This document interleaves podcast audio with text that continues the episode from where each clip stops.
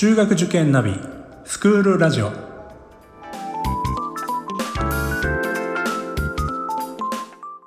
スクールナビゲーターののびるです。この番組は中学受験を目指すご家庭に学校の先生からの生の声や受験に役立つ情報をお届けするラジオです。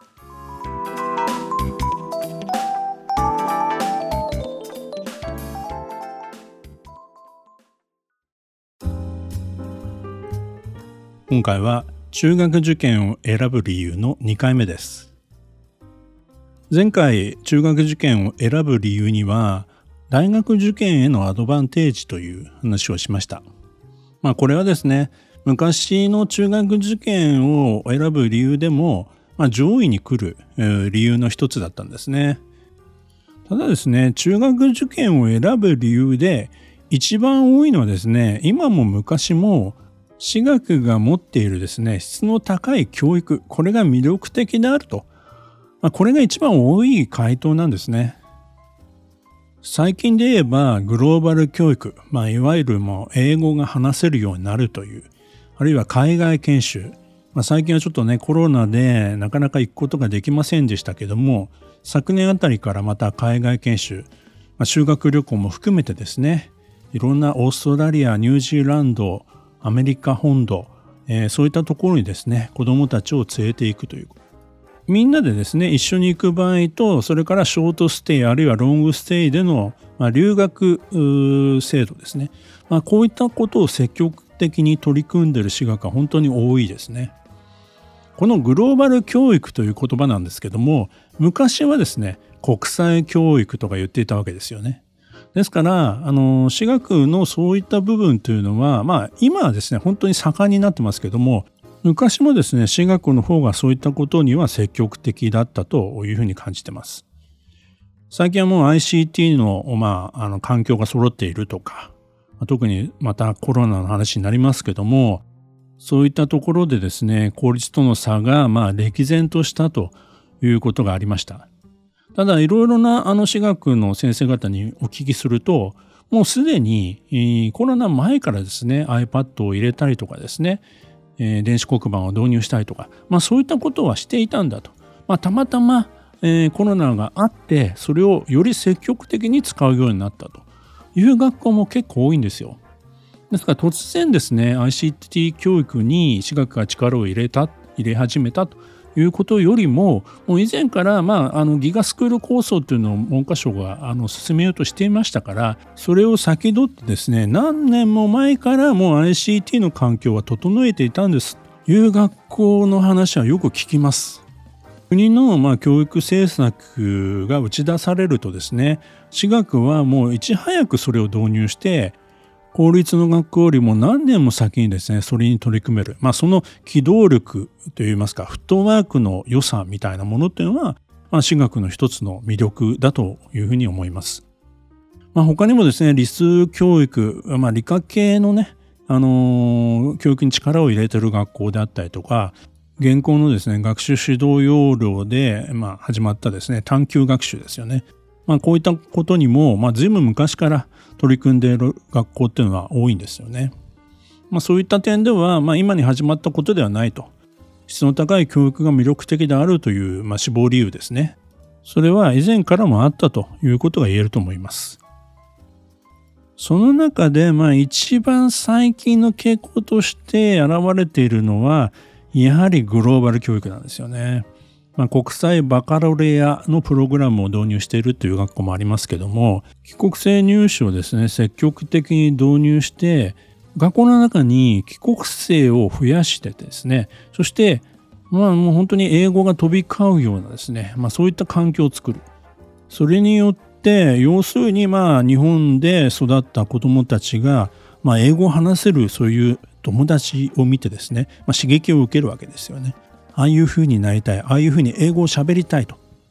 と思ってですね英語に積極的になると。海外にも行ってみたいと。逆に帰国生の中には日本の文化とか伝統がよくわからないと。いうところから同級生からその日本のしきたりとか習慣とか、まあ、そういう文化的なことをですね学べると、まあ、双方にそれぞれのメリットがあると。いう形が作られてるわけですよね。こうした仕組みをですね、導入し始めてる学校って非常に多いんですね。これまで全く帰国生入試をやっていなかった学校が始めたりとかですね、本当に帰国枠での入試っていうのは増えていて、海外からですね、戻ってくる日本人の子どもたちにとってはですね、非常に多様な選択ができるようになっていると。もちろんですね、求められる英語力ってのは高いです。まあ、英検、え1級レベルであったりとかですね、まあ、それでもダメな学校もあるようですけども、なかなかですね、やはりハードルは高いんですけども、でも数としては増えてるんですよね。あとはですね、学校の先生方の専門性が高いということ。これもですね、やはり私学ならではではないかなと思うんですね。まあ一般的にですよ、私学の先生っていうのは、まあ移動が少ないですから、まあ、ずっと同じように同じ学校でですね、専門性を高める自分自身のですね、授業の研究、まあそういったことをですね、進めることができるわけですよね。まあ、進路指導においても同じ先生がずっと進路指導を担当していればやはり経験値が上がってますからそれをですね他の先生方にも共有してそして、えー、いろんな先生がそういったあ実力をつけられるということも言えると思います。要するにですね授業のプログラムにしてもですね授業自体を行う先生方にしても非常にレベル的には高いまあ、そういう学校が多いんではないかなと思いますね。その他の中学受験を選ぶ理由の中で、まあ、これはね、あの、二次的なものになるかもしれませんけども、部活動をはじめとしてですね、じっくり6年間何か自分の好きなことに取り組ませたいと。まあ、こういうことから、まあ、中学で高校受験があるところではなくて、6年一貫教育に進ませたいと。まあ、こういったあのニーズというのもあると思います。まあこれはですね、まあ本気でその学校がですね、その部活にすごい力を入れてて、全国大会に行くような、まあ、そういった部活を目指してですね、あの受験するっていう、まあ、一部の方はいますけども、まあ、これがメインになる方っていうのは、まあ、そんなに多くないかなと思います。ただし、この番組でもご紹介しましたけども、鉄道研究会とかですね、そこの学校の鉄拳に入りたいから受験したみたいな、いうあの生徒もいるわけですよね。それも立派な中学受験の選択の理由だと私は思いますね。何しろそういった目標を持てれば本人が受験勉強頑張りますからね。学校によっては中学までは部活を制限していて、まあ、高校からは本格的に取り組んでもいいよとかですね。まあ、ずっとですね、部活ある程度制限されてるという学校もありますし、まあ、まちまちですね、それぞれの学校がどうなのかということは、まあ、事前にやっぱり調べておいた方がいいかなとは思います。ただですね、まあ、公立の中学に進んで部活を約2年半、そして高校受験をして高校に入ってまた部活を2年、あるいは2年半やると。これ、あの別々な部活でも何の問題もないわけですよね。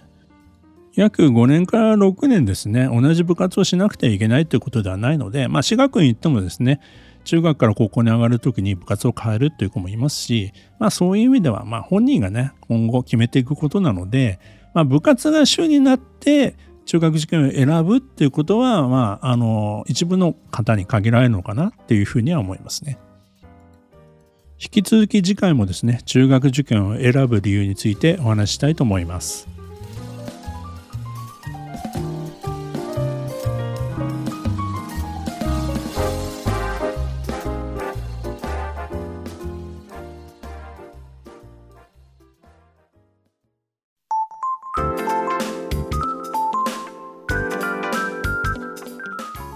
クールラジオでは番組への感想、出演してほしい学校など皆様からのお便りをお待ちしております。また受験に関する質問や相談にもお答えしていきますので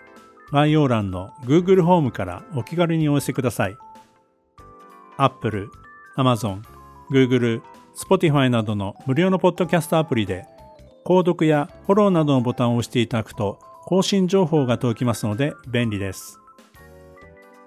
それでは次回もスクールラジオでお会いしましょう。